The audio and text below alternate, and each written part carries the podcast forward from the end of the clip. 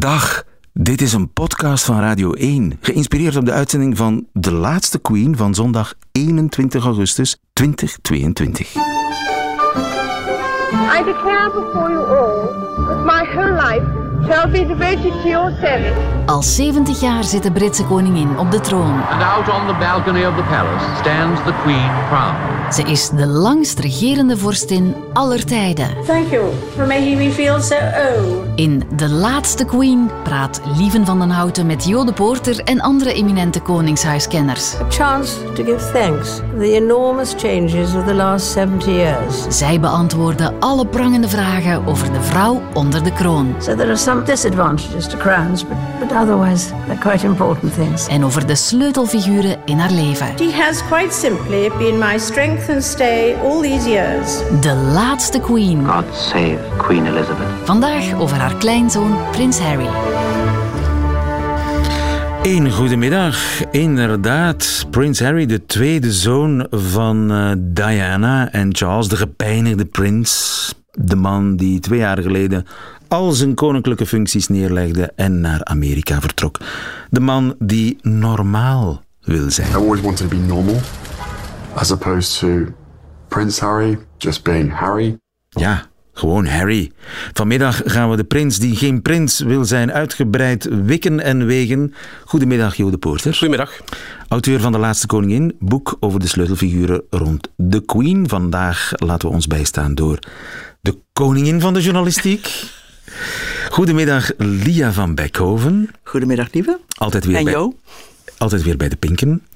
Als er nieuws te melden valt over de UK, land waar je al sinds eind jaren 70 woont. Buitenbeentje, deze prins. Ja, ja en nee. Ik bedoel, hij werd heel lang gezien door de Britten, toen ze hem nog leuk vonden, als de normaalste van de Britse royals. En dan moet ik zeggen, die lat ligt niet fantastisch hoog.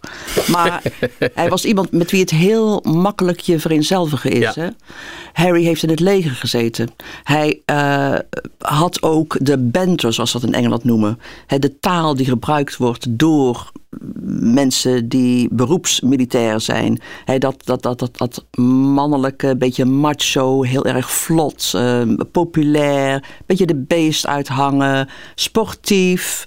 Dat was Prins Harry. Daar kon je leuk mee naar de kroeg. Daar kon je carnaval mee vieren. Ja, de, charismatisch, eh, de, die hele Spencer-kant, eh, dat, dat Diana-achtige, de- wat ze de power of chat noemen, had hij helemaal. Hij kan letterlijk door de knieën gaan en babbelen met een bejaarde in een stoel of een kleuter of, en alles wat ertussenin zit. Hij is ook de boze prins. Hij is nog altijd boos op de pers die, zo vindt hij, zijn moeder heeft I vermoord. think being part of this family in this role in this job, every single time I see a camera, every single time I hear a click, every single time I see a flash, it takes me straight back. So in that respect, it's it's the, it's the worst reminder of her life as opposed to the best. Um, being here now, 22 years later, trying to finish what she started. Um, yeah, it will be it will be incredibly emotional. But everything everything that I do reminds me of her. Um, but as I said, with with the role, with the job, and the and the sort of the pressures that come with that, I get reminded of the bad stuff. Unfortunately. Ja, prins Harry in eh, Angola, in de voetsporen van zijn moeder, drie jaar geleden. Hij is heel erg de zoon van zijn moeder, hè? Hij is een zoon van zijn moeder, maar wat je daarnet ook hoorde, is eigenlijk wel Harry in een notendop. Ehm, hij en William hebben heel lang en eigenlijk nog steeds de pers, de Britse pers, verweten dat zij hun moeder vermoord heeft. William heeft ermee leren leven, Harry nog steeds niet. Voor Harry is de pers nog steeds de vijand. Dus als Harry prins af is, omdat hij naar de Verenigde Staten vertrekt en zich terugtrekt daardoor uit het koninklijke gebeuren in het Verenigd Koninkrijk, dan doet hij dat omdat hij bang is dat zijn vrouw, Meghan Markle, hetzelfde gaat overkomen als zijn moeder. Harry leeft nog steeds op voet van oorlog met de Britse pers. En dat verklaart ontzettend veel wat mij betreft. Ja, ik denk ook dat die, die boosheid van hem een gebundelde boosheid is. Niet alleen een boosheid over wat mogelijk de pers gedaan heeft of verantwoordelijkheid heeft in het overlijden van Diana, want er waren heel veel andere factoren in het overlijden van Diana die niets met de pers te maken hadden. Ehm, maar dat hij boos is over heel veel andere dingen. En dat die boosheid ook komt uit het, wat ik het tweede zoon-syndroom noem. Hè. Voor, voor William is het duidelijk, ja, dat denk ik wel. Ehm, voor William is het duidelijk wat zijn verantwoordelijkheid is. Hij is eerste zoon, hij is troonopvolger, hij gaat die richting uit. En Harry heeft dat niet, die duidelijke richting. En is boos over een aantal dingen, waaronder eh, de verantwoordelijkheid van de pers, maar ook over een aantal andere dingen. De laatste Ja, queen. ik denk dat het ook met met Harry te maken heeft met het feit dat die, hij het veel moeilijker gehad heeft met het verwerken van het overlijden van Diana dan William. Hè. William was een paar jaar ouder, eh, ging een, een paar jaar later, al drie jaar na het overlijden zijn moeder aan de universiteit, ontmoette daar onmiddellijk Kate Middleton en werd daar opgenomen in een gewoon, warm, hecht, hartelijk gezin. Nou, voor William was dat een bad. Dat was een nieuw thuiskomen. Harry heeft dat nooit gehad. Die, heeft, is blijven tobben. Heeft ook, zoals hij in dat gesprekje ook zei eh, destijds in Angola opgenomen, ehm, twintig jaar getopt met woedeaanvallen, met emotionele uitbarstingen, waarvan hij niet wist waar die vandaan kwamen. En als je praat met een psycholoog, wat hij zelf naderhand ook gedaan heeft, hij is, uiteindelijk is hij in therapie gegaan, heeft dat ook te maken met het niet verwerken van de klap die hij kreeg toen zijn moeder overleed. Posttraumatische stress. En daar komt veel van die boosheid vandaan. De tobbende prins, daar hebben we het vandaag over. Prins Harry vandaag in De Laatste Queen.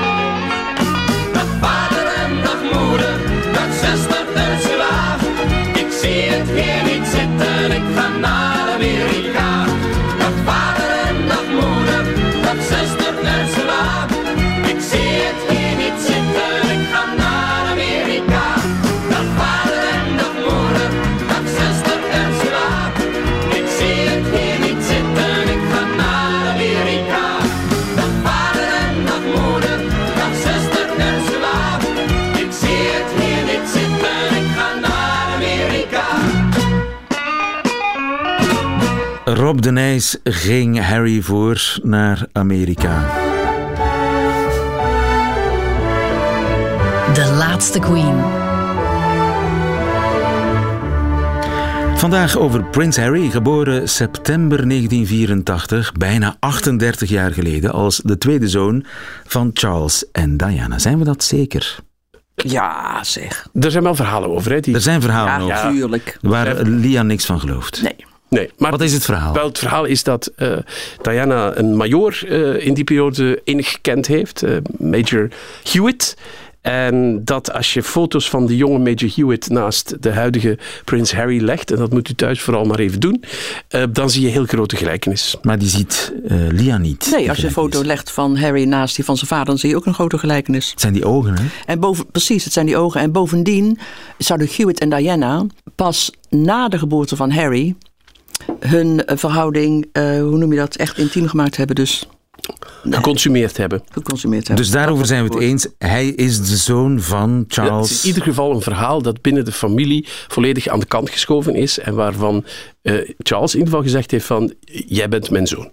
Ja, en het is niet alleen, het is ook door de verstandige pers aan de kant Ja. geschoven. Het eerste wat we van eh, hem te zien hebben gekregen ooit is zijn tong. Als kleuter stak hij zijn tong uit naar de fotografen. Ja, maar weet je hoe dat gaat in Groot-Brittannië? Nee. Ik wil het ook heel graag over Harry en de pers hebben straks. Mhm. Hoe dat gaat is, je bent een kind en je zit met je moeder en je broer in een auto. Je stopt en je komt eruit om bijvoorbeeld naar een school te gaan. De pers wil een reactie van je. Dus de pers schreeuwt en gilt en vloekt je uit en gebruikt vreselijke termen. En in dit geval, één fotograaf steekt zijn tong uit naar Harry. Om een reactie te krijgen. Wat doet Harry? Harry steekt zijn tong uit naar de fotograaf. Dus voorpagina, Harry is een stoute jongen. Want kijk eens wat hij doet, hij steekt zijn tong uit. Toen al. Ja, dat hebben ze ook met eh, prinses Charlotte gedaan een aantal jaar Ah, geleden. ja. Het tweede kind van... Dus dat weten we. Als we nog eens een Ja, prins als of je een een tong prinses ziet, een dan is het vooraf gegaan.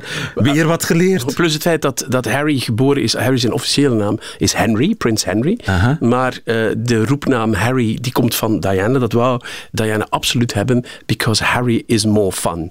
En dat is ook uiteindelijk, eh, de geschiedenis heeft dat bewezen, Ja. dat meer plezier is met Harry. De fun was vrij snel over, want als hij een jaar of acht is, wordt de scheiding van zijn ouders een soort van spectaculaire soap en een internationaal media-event. Jij zit dan op kostschool. En je vader en moeder vechten op tv hun problemen uit.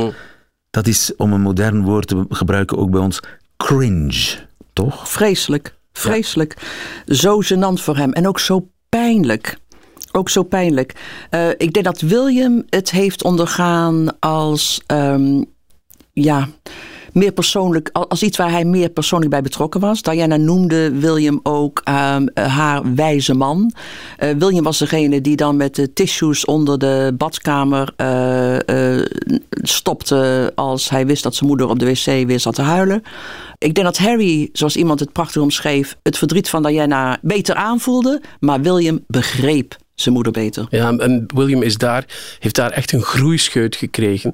Hij moest de verantwoordelijke zijn. Zij beschouwde hem niet alleen als haar oudste zoon, maar ook als haar beste vriend. En besprak haar problemen allemaal met het oudste kind. Terwijl Harry die periode veel meer als kind en als slachtoffer heeft meegemaakt. En William moest de verstandige, de betere, de sterke zijn. Waardoor hij het ook voor een stuk was. Waardoor Harry inderdaad de jongere zoon kon zijn, die ook vrolijker Precies. door het leven kon gaan. Ja, is hij meer een Spencer dan een Windsor? Ja, ik denk het wel. Ik denk het ook wel. En, en, het ook wel. Impulsiever? Ja, en, en heeft ook meer eh, die, die, die Spencer-kant ontwikkeld. Omdat eh, de William, de serieuze, de opvolger, de oudste zoon, de verantwoordelijke, heeft die kant van zijn persoonlijkheid. Want je ziet, eh, als je stukjes terugziet als ze heel jong zijn. En dan, ik heb onlangs nog een interview teruggezien, iets met waar ze allebei helikopterpiloot waren. En dan zijn ze vooraan in de twintig. En dan staan ze naast elkaar en het zijn echt grappende broers. En dan kan je niet zeggen van Harry is grappiger dan William of omgekeerd. Ehm, het zijn gewoon twee broers die het heel leuk met elkaar hebben. Maar met de jaren is ook de verantwoordelijkheid gekomen en de specifieke andere paden die ze gekozen hebben. En dus is Harry wat meer eh, op zijn moeder blijven lijken, zeg maar. Dat denk ik wel, ja. Was hij het moederskindje van de twee? Hij was de jongste, de baby. Ja. Dat is het eigenlijk wel. Ja, hij was, hij, ze heeft ehm, eh, eh, een heel, die kinderen hebben een hele goede moeder en een heel verschrikkelijke moeder terzelfde tijd gehad. Want de- eh, Diana had heel veel gezichten. En het publiek kon ze hen vastpakken en knuffelen en mee naar pretparken nemen. En dan kwamen ze thuis en dan sloeg de deur dicht. En dan keek ze ze niet meer aan. Dan moesten ze alleen op hun kamer gaan zitten. En dat was ineens een, een ijsblok van een moeder. Ook dat was Diana. En dat heeft die, die Harry allebei hebben ze daar heel moeilijk mee gehad. Absoluut, absoluut waar. Het, vergeet niet, Harry komt uit een ontwricht, dysfunctioneel gezin. Vanaf het moment dat hij geboren wordt, eh, hoort hij slaande deuren, overslaande stemmen. Is er ruzie tussen zijn vader en zijn moeder, Charles en Diana.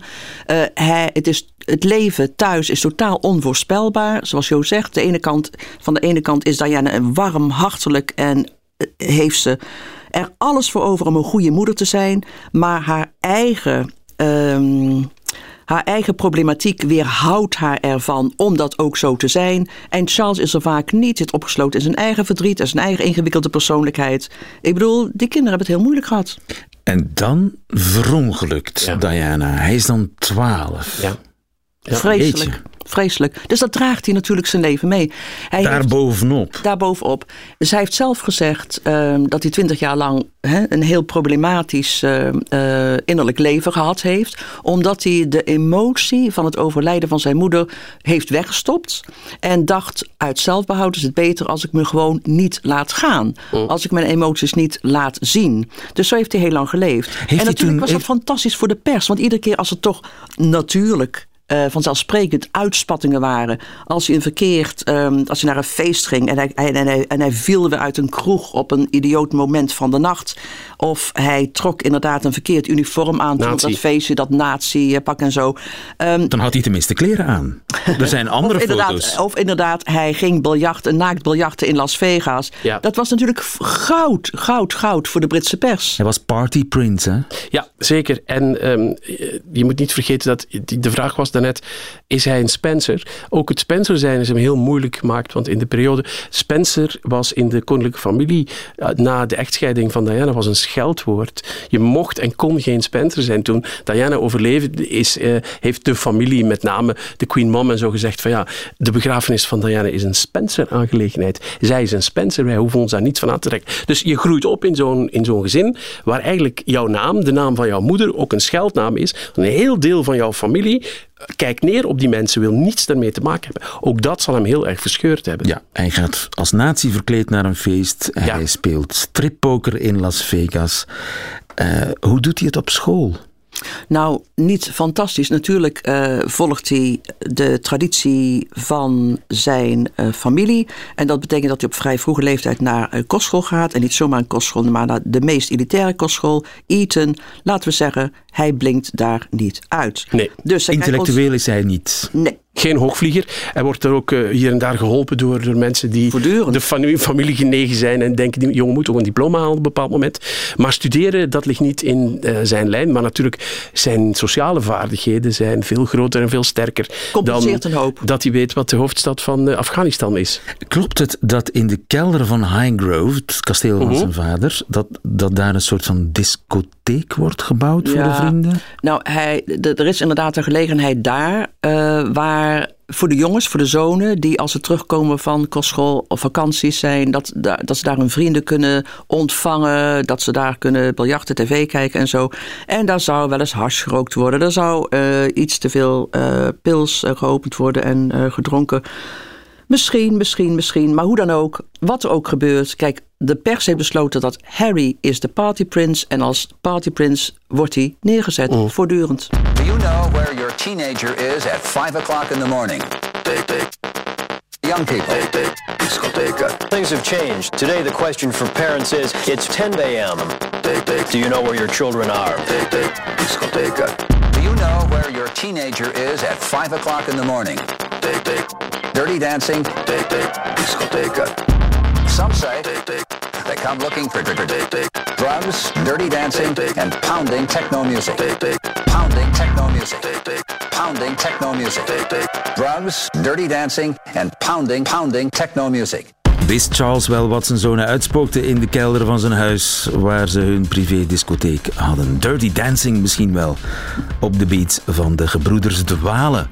Grijpt de Queen in, of steekt zij zoals steeds haar hoofd in het zand? Ik denk dat dat meer iets voor de vader eh, weggelegd is. Dat, dat Charles zich daar een aantal keren mee bemoeid heeft om dat op het rechte pad te trekken. Maar de Queen zelf denkt niet dat zij daar eh, zich mee bezighoudt. Want op een gegeven moment gaat hij naar Sandhurst. Ja, de militaire academie. Dat is perfect, hè?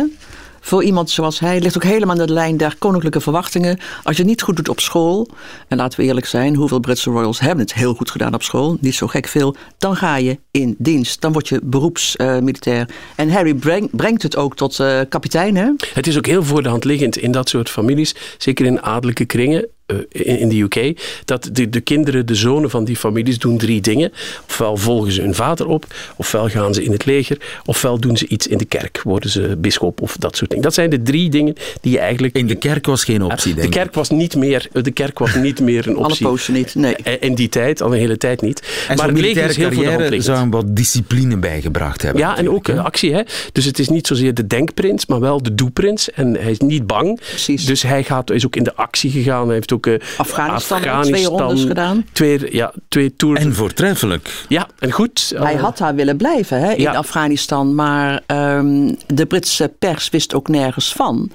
En men dacht, we lopen het risico. Want hij was, zoals Jo zegt, een actieprins. Dus Harry wilde heel graag in het leger. Hij voelde zich daar fantastisch thuis. Dis- dit waren het soort mensen met wie hij zich graag omringde. En eh, waar hij wat aan had. Ehm, als je praat met, eh, dat heb ik ook destijds gedaan met, met militairen die Harry een beetje kenden uit die periode, dan hoor je dat ook. Hij is fantastisch gerespecteerd daar. Hij is echt one of us. Dan wil, zegt Harry, ik wil actie. De oorlog in Afghanistan woedde. Harry wil naar Afghanistan. Ehm, het besluit valt hem inderdaad aan het front te laten strijden. En, dan, en daar is hij helemaal op zijn, eh, op zijn gemak. En wat er dan gebeurt is dat in een Australisch blad een klein berichtje verschijnt dat Harry daar inderdaad Dat hij daar is. En dat is het einde. Dan komt hij vroegtijdig terug. Want het is te riskant om een Britse prins te laten dienen aan het front. Niet alleen riskant voor die prins zelf, maar voor iedereen daarin. Want hij is natuurlijk een perfect doelwit voor terroristen. Dus hij moet weg. Hij moet dan worden teruggehaald. En dan weet hij weer helemaal niet wat hij moet gaan doen. Hij krijgt er wel allure door. Hè? De soldaat, de echte sportman. Hij is dan misschien minder mooi dan William, maar hij, is, ja, hij heeft meer seksappeal, heeft meer eh, swag. Dat helpt natuurlijk wel om zijn populariteit zo op te krikken. Dat kwam er nog eens bovenop. Ja, als, als eh, prins die eh, met succes eh, gediend heeft eh, in een oorlogsgebied, eh, is hij natuurlijk eh, fantastisch eh, populair. Ja, en ze hebben heel, er zijn een paar mensen achter de schermen met hem die heel verstandige beslissingen hebben genomen. Wat ze ook eigenlijk met Camilla gedaan hebben, is om goede doelen voor hem uit te zoeken, die heel dicht liggen bij wie hij is en wat zijn belangstelling is. Dat eh, Invictus, wat hij gedaan heeft. Dat is een grote succes geweest. veteranen, eh, die, dat veteranendoel. Ja, hij was een veteraan van de oorlog en hij kon heel goed met die jongens. Va- vaak mensen die gewond, Gewond uit, zijn, uit, de oorlog komen Ja. die dan toch spelen Ja. of eh, Olympische spelen, enfin, een soort sportwedstrijden voor. Ja. In- ja, wat je zegt, een soort van eh, mini-Olympische Spelen voor ehm, eh, gewonde veteranen. Ja. en dat is natuurlijk ligt heel dicht bij hem.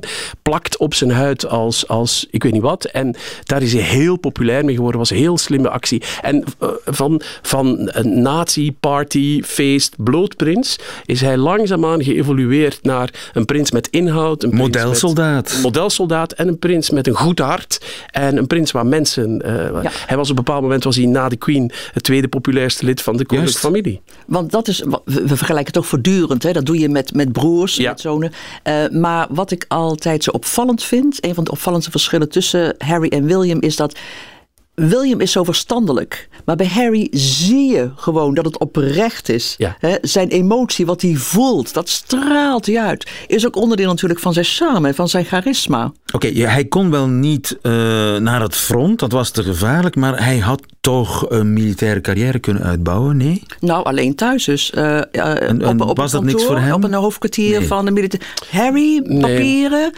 regelen? Mm, De, nee. de man die de troepen aangevoerd heeft in de, de Falklandoorlog heeft eh, ooit gezegd: ehm, Het ergste wat je kan doen als je in een oorlog betrokken bent of je moet, moet strijd gaan voeren, is een koninklijke prins neerdroppen eh, achter de linie. Want dan is je grootste zorg niet hoe gaan we hier de oorlog winnen, maar hoe moeten we die prins. Dat was met Andrew. Andrew is ook naar de Falklandoorlog geweest. En die mensen hebben daar grijze haren gekregen, omdat ze gewoon constant de zoon van de Queen moesten gaan beschermen. En met ehm, Harry is dat exact hetzelfde. Hij zou een grote eh, zwakke plek en een groot aandachtspunt in het, in het militaire verhaal zijn. Dus eh, militaire carrière sowieso. In het begin prachtig, maar eh, een beetje in mineur geëindigd. Een, een vrouw zou misschien ook een oplossing kunnen zijn om hem... Nou, dat was ook het probleem. Kijk, Harry heeft eh, verschillende eh, eh, vriendinnen gehad. Leuke vrouwen, interessante vriendinnen ook. Ehm, en iedere keer kapte het af op de pers. En op het idee om met een prins, een Britse prins, eh, verder te moeten leven. De eisen waren zo hoog. Er zat zoveel aan vast. Het was zo ingewikkeld allemaal. Die vrouwen die pasten daarvoor. Dus Harry was echt bang dat hij niet aan de vrouw zou geraken. Ja, hij was dus- alleen, hij was eenzaam. Hij zocht een vriendin en het viel niet mee. Ja, er is heel triest eh, interview met hem uit die tijd waar hij vertelt van ja, misschien denk ik er, ik zou er wel wel aan denken om een gezin uit te bouwen, maar ja, ik zou wel iemand moeten vinden die dan Oh, ja. bereid is om dit leven aan te nemen met mij. En toen kwam Meghan Hij heeft ze Markle. gevonden, ja. Hoe, hoe kwam Meghan Markle in beeld?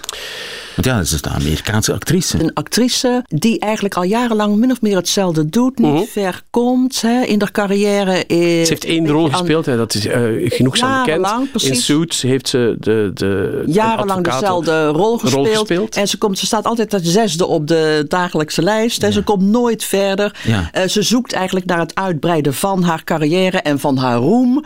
En dan wordt ze uitgenodigd door Piers Morgan, een Britse televisiepresentator, om naar Londen te komen. Ze doet nog andere dingen bij. Ze gaat inderdaad naar de tenniswedstrijd. en ze heeft nog wat andere dingen in haar agenda. Wimbledon gaat ze- Wimbledon. En dan wordt ze uitgenodigd op een feest waarvan ze weet dat prins Harry er ook zal zijn. Op een etentje van vrienden.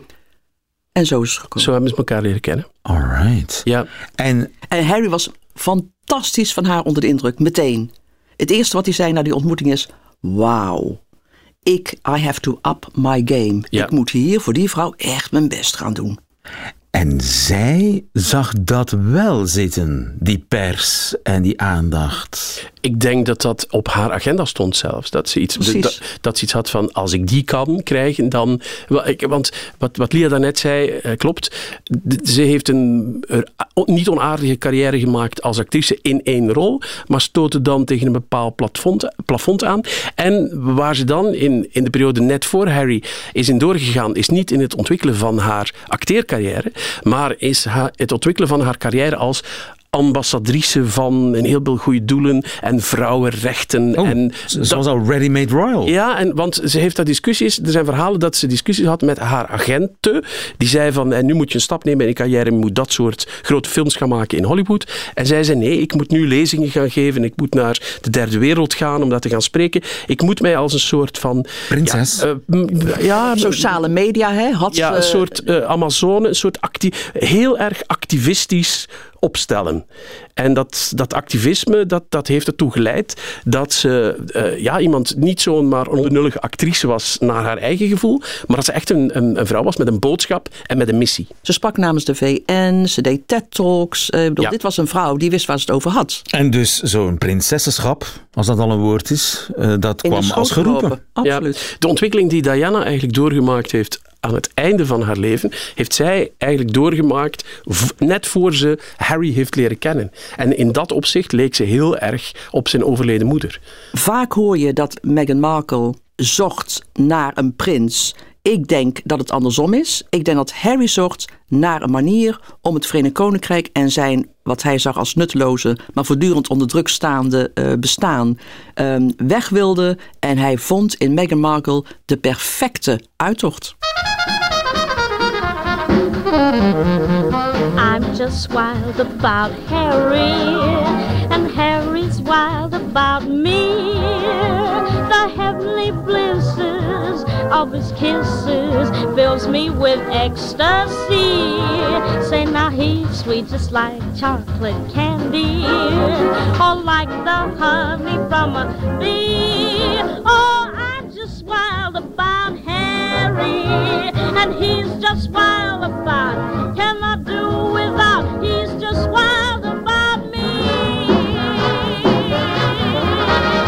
Zelfs Judy Garland smelt voor Harry, de getroubleerde prins, die openlijk praat over zijn geestelijke problemen. Panic attacks, severe anxiety, and so 28 to probably 32 was a nightmare time in my life. Van zijn 28ste tot zijn 32ste was zijn leven een ware nachtmerrie met paniekaanvallen die hem naar de fles doen grijpen.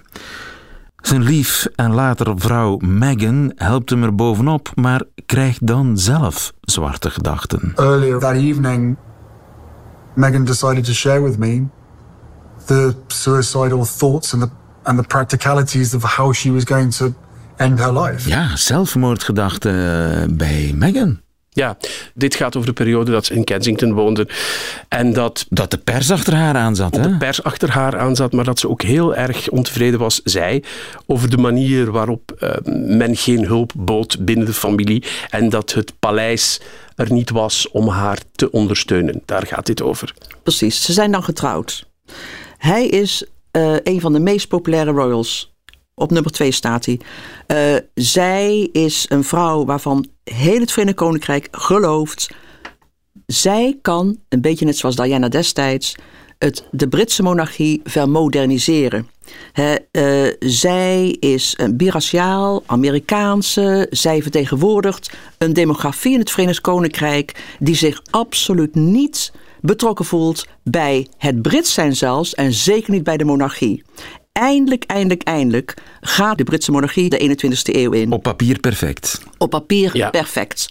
Ik herinner me nog, tussen twee haakjes, tijdens de bruiloft van Harry en Meghan 2018 was ik in Windsor en ik herinner me nog gesprekken die ik had met jonge zwarte Britten, fantastisch uitgedost en die zeiden, want meestal kom je allemaal dezelfde soort types tegen bij koninklijke feestelijkheden. Dit was echt een hele, hele andere groep en die zeiden, we zijn hier voor het eerst, meestal doen we niks met de royals, het, wij voelen ons daar niet toe aangesproken. Voor het eerst voelen wij ons Brits. Voor het eerst denken wij, wauw, een zwarte vrouw op het balkon. Wat, hoe fantastisch is dat? Zij vertegenwoordigt hè, een grote sectie van de Britse samenleving. Wat is er fout Die demografie is nu helemaal weg Ja. sinds het vertrek van Harry en Meghan uit Buckingham Palace. En waar het fout is gegaan is omdat, wat je zegt, zij voelden zich niet geaccepteerd door Buckingham Palace. Ze voelden zich alleen. Ze vonden het ontzettend moeilijk om zich te schikken in die hele pietluttige, protocolaire tradities, gedateerde regels, verwachtingen van het koninklijk huis. En ze vond dat ze er alleen voor stond. Eh, ze vond ook dat de benadering vaak racistisch was. Met andere woorden, je zou kunnen zeggen. Diana deel 2. Eh Buckingham Palace vindt het heel moeilijk om buitenstaanders, vrouwen die eh, aangetrouwd zijn, vrouwen die niet geboren zijn in de familie van de Windsor. Vrouwen met een mening en een eigen plan. En Er zijn heel veel, heel veel aspecten die daar spelen. Een van, de, een van de dingen die je niet aanhaalt, maar die heel belangrijk waren voor Meghan, is dat ze zich ongelooflijk vergrepen heeft aan het, het, het sprookjesaspect. Het niet-sprookjesaspect van een koninklijk leven. Als je van de buitenkant kijkt en je ziet koetsen, we hebben van de, in het voorjaar die jubileum gezien met die spectaculaire viering. Maar eigenlijk zijn heel veel van die paleizen zijn slecht onderhouden. Niet alle kamers zijn verwarmd.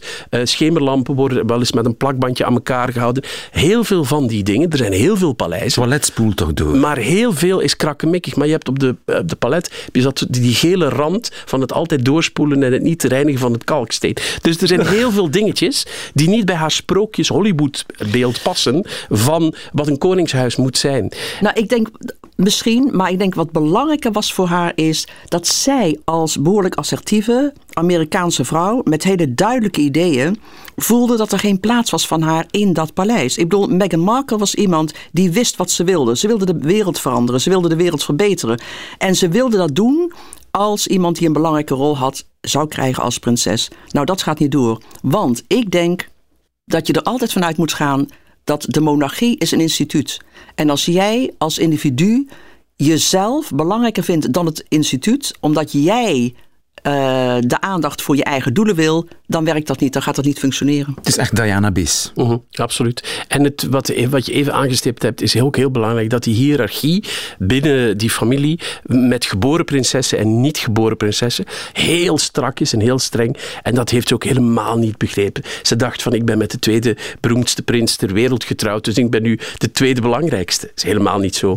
Wie, En, en, en wat je dan bedoelt hè, met inderdaad ehm, die hiërarchie, is dat het voor Meghan Markle, zelfs ook voor ons, moeilijk te snappen is hoe achter gesloten deuren jij, in dit geval Meghan Markle, een, een, een hoofdbuiging moet maken. Ja. Als bijvoorbeeld iemand als Kate voorbij komt. Want zij is meer senior dan jij bent in die hele hiërarchie En in haar hoofd... van de Windsors. En waarom? Ik bedoel, zij, zij, zij komt helemaal niet uit dat milieu. Ze kent dat milieu ook helemaal niet. Dus waarom zou ze? Ze dacht dat het een soort Hollywood was, maar eigenlijk is het helemaal iets anders. Waarin zij naam zou kunnen maken en, waarin, en, en, en eh, dat zij zou kunnen gebruiken, eigenlijk als een beetje een voertuig voor haar eigen projecten. Nu, is hij uit het Koningshuis gestapt of is hij eruit gezet? Nou, dat is interessant. Ja. Ik denk dat het plan van hem en van Meghan oprecht was. Zij wilden freelance royals zijn. Zij wilden en hun eigen geld verdienen en weg voor een groot gedeelte van het jaar uit het Verenigd Koninkrijk. Maar tegelijkertijd wilden zij wel de koningin blijven steunen en als royal bepaalde eh, zaken doen en bepaalde activiteiten blijven uitvoeren. En met dat idee stapte ze naar de queen. En tot hun verbazing maar niet tot verbazing van eh, alle anderen, zei de Queen geen sprake van. Of je bent fulltime royal, of je bent fulltime niet royal. Met het gevolg dat Harry dus eh, koos voor Maxit, voor een vertrek naar op den duur Californië, met het inleveren van al zijn militaire eretitels, zijn, eh, zijn prinsentitels. Goeie eh, doelen. zijn goede doelen.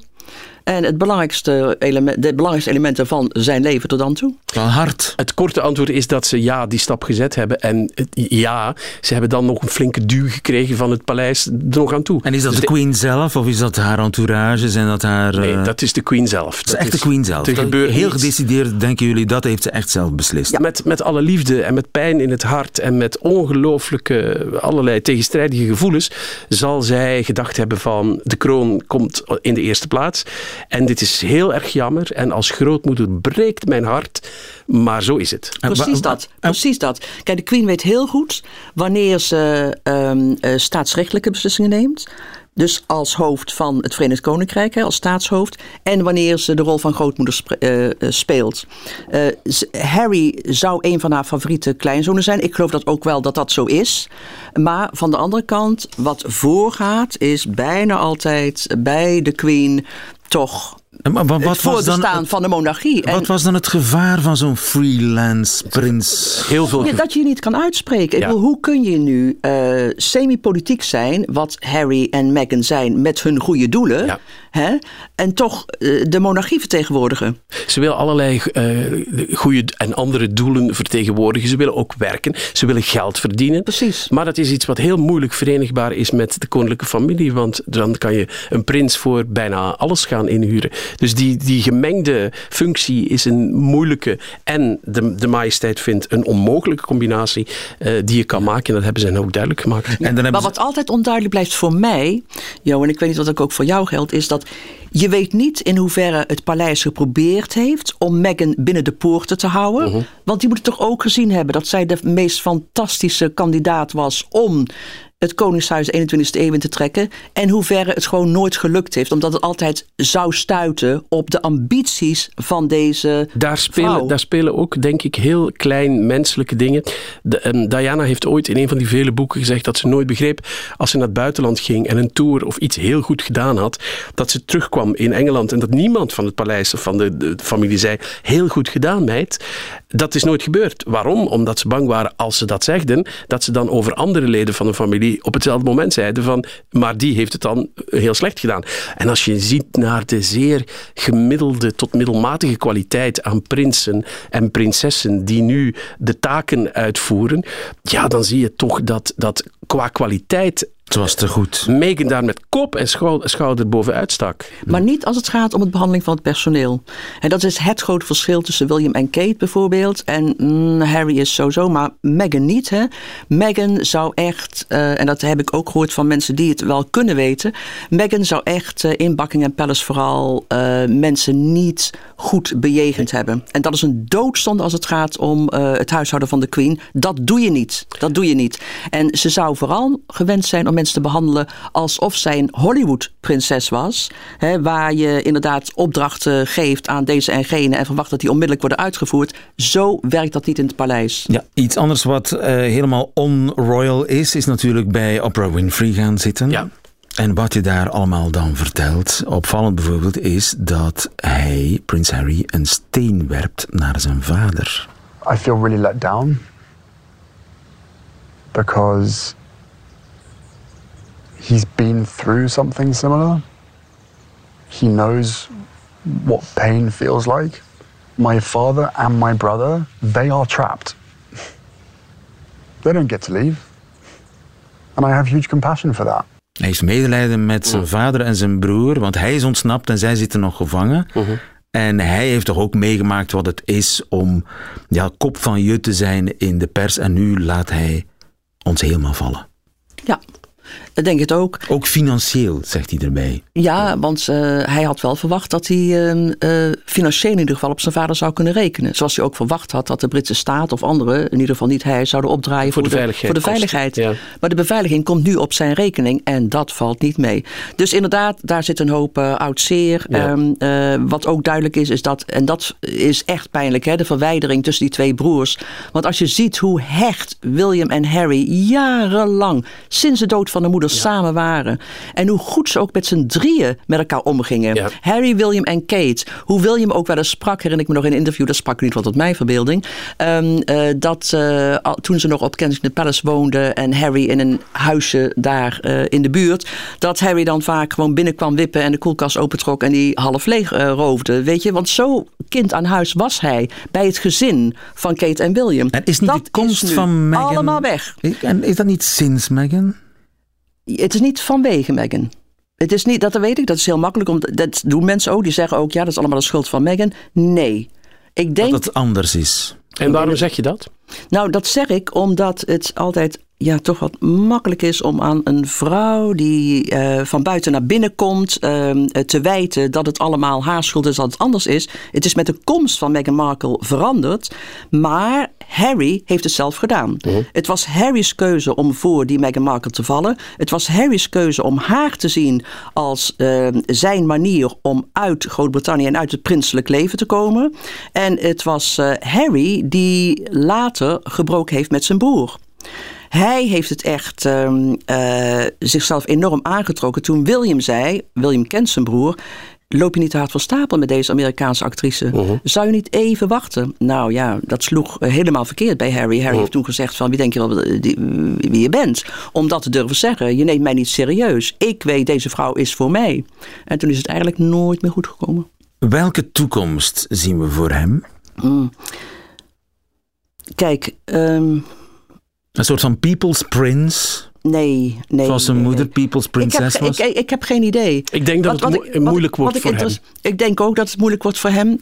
Wat ik opvallend vind, een paar dingen, is hij zou een, een boek schrijven, weet je. Mhm. Na dat interview met Oprah Winfrey zou er ook nog een boek komen. Mhm. Waarin Harry eindelijk zichzelf helemaal zou laten zien. Ja, hallo, alsof daar iemand op Buckingham Palace zat op te wachten. Nee dus, want dat zou alleen nog maar een verdere verwijdering betekenen. Ja. Wat ik interessant vind is dat niemand meer praat over dat boek. Dat zou eind dit jaar verschijnen. Ik heb het laatst opgezocht, verschijningsdatum is er niet. Hij heeft ook allerlei afspraken, net zoals Meghan, gemaakt met Netflix bijvoorbeeld. Een aantal van die ehm, eh, commerciële contracten die ze gesloten hebben, zijn nu ook weer opgeschort of aan de kant geschoven. Met andere woorden, ik weet niet hoe het financieel gaat. Hij is heel bang van het Prins Andrew-syndroom, namelijk dat je aan belangrijkheid eh, in de familie verliest en dat je eigenlijk naar de zijkant van het balkon geduwd wordt. En zoals we gezien hebben bij de jubileumviering, zelfs van het balkon geduwd wordt, want ze stonden niet eens op het balkon. Ja. En de zeer charmante Prins George, die is negen. Over zes jaar is die 15, 16, is dat een jonge man. Die, die jonge prinsen en prinsessen, kinderen van William, komen eraan. En voor je het weet zijn dat de, de, de, de, de types waar de pers en de wereld meer geïnteresseerd in is dan een, een mokkende prins in Californië.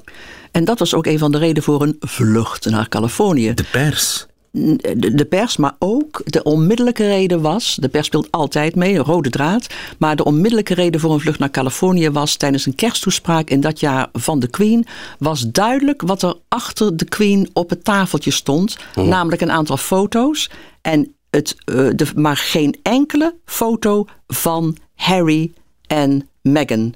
En dat is, een beetje zoals criminologen eh, dat doen destijds, dat is een teken. Dat was niet toevallig. Is nooit toevallig bij de Queen. Dat was een heel duidelijk teken. Jullie zijn niet meer eredivisie in de Koninklijke Liga. Dus hij deemstert weg de komende jaren? Dat denk ik wel. Ik ben een beetje bang dat het boek er wel komt en dat dat nog wat eh, rimpelingen zal veroorzaken. Maar goed, dat zien we dan wel eh, in het najaar. Maar, maar wat ehm, de Britten betreft, heeft Harry afgedaan. Harry heeft een hele slechte pers. Harry en Meghan stellen nog wel wat voor in de Verenigde Staten hoor. Zeer veel zelfs. Hè, daar worden ze toch gezien als een van de ultieme, meest succesvolle en potentieel eh, meest uitgesproken eh, goodwill eh, ambassadeurs. Maar in het Verenigd Koninkrijk, vanwege de slechte pers, zullen Harry en Meghan, denk ik, nooit meer echt welkom zijn. En die slechte pers heeft er alles mee te maken dat Harry en Meghan ook in dat opzicht zich anders gedragen dan de rest van de Windsors. Want zij hebben het gewaagd de grootste kranten ter verantwoording te roepen voor de rechter. En ze hebben een aantal van die rechtszaken gewonnen. Gewonnen, ja. Die gingen over privacy met name. En dat betekent een oorlogsverklaring. Dus door dat prisma moet je altijd zien, hè, als je kijkt naar hoe de Britse pers Harry en Meghan behandelt, Dat is de reden, de belangrijkste reden waarom Harry en Meghan een slechte pers hebben en zullen blijven houden. Ja, donkere toekomst voor Prins Harry. De laatste Queen vandaag over Prins Harry met dank aan Lia van Beckhoven en Jo de Poorter. Volgende week de allerlaatste Queen, de slotaflevering van deze reeks over de sleutelfiguren rond de Queen. Lia en Jo, jullie zijn er dan ook weer bij. En de koningin van de harten ook. Want dat is de figuur die wij volgende week onder de loep nemen. Prinses Diana.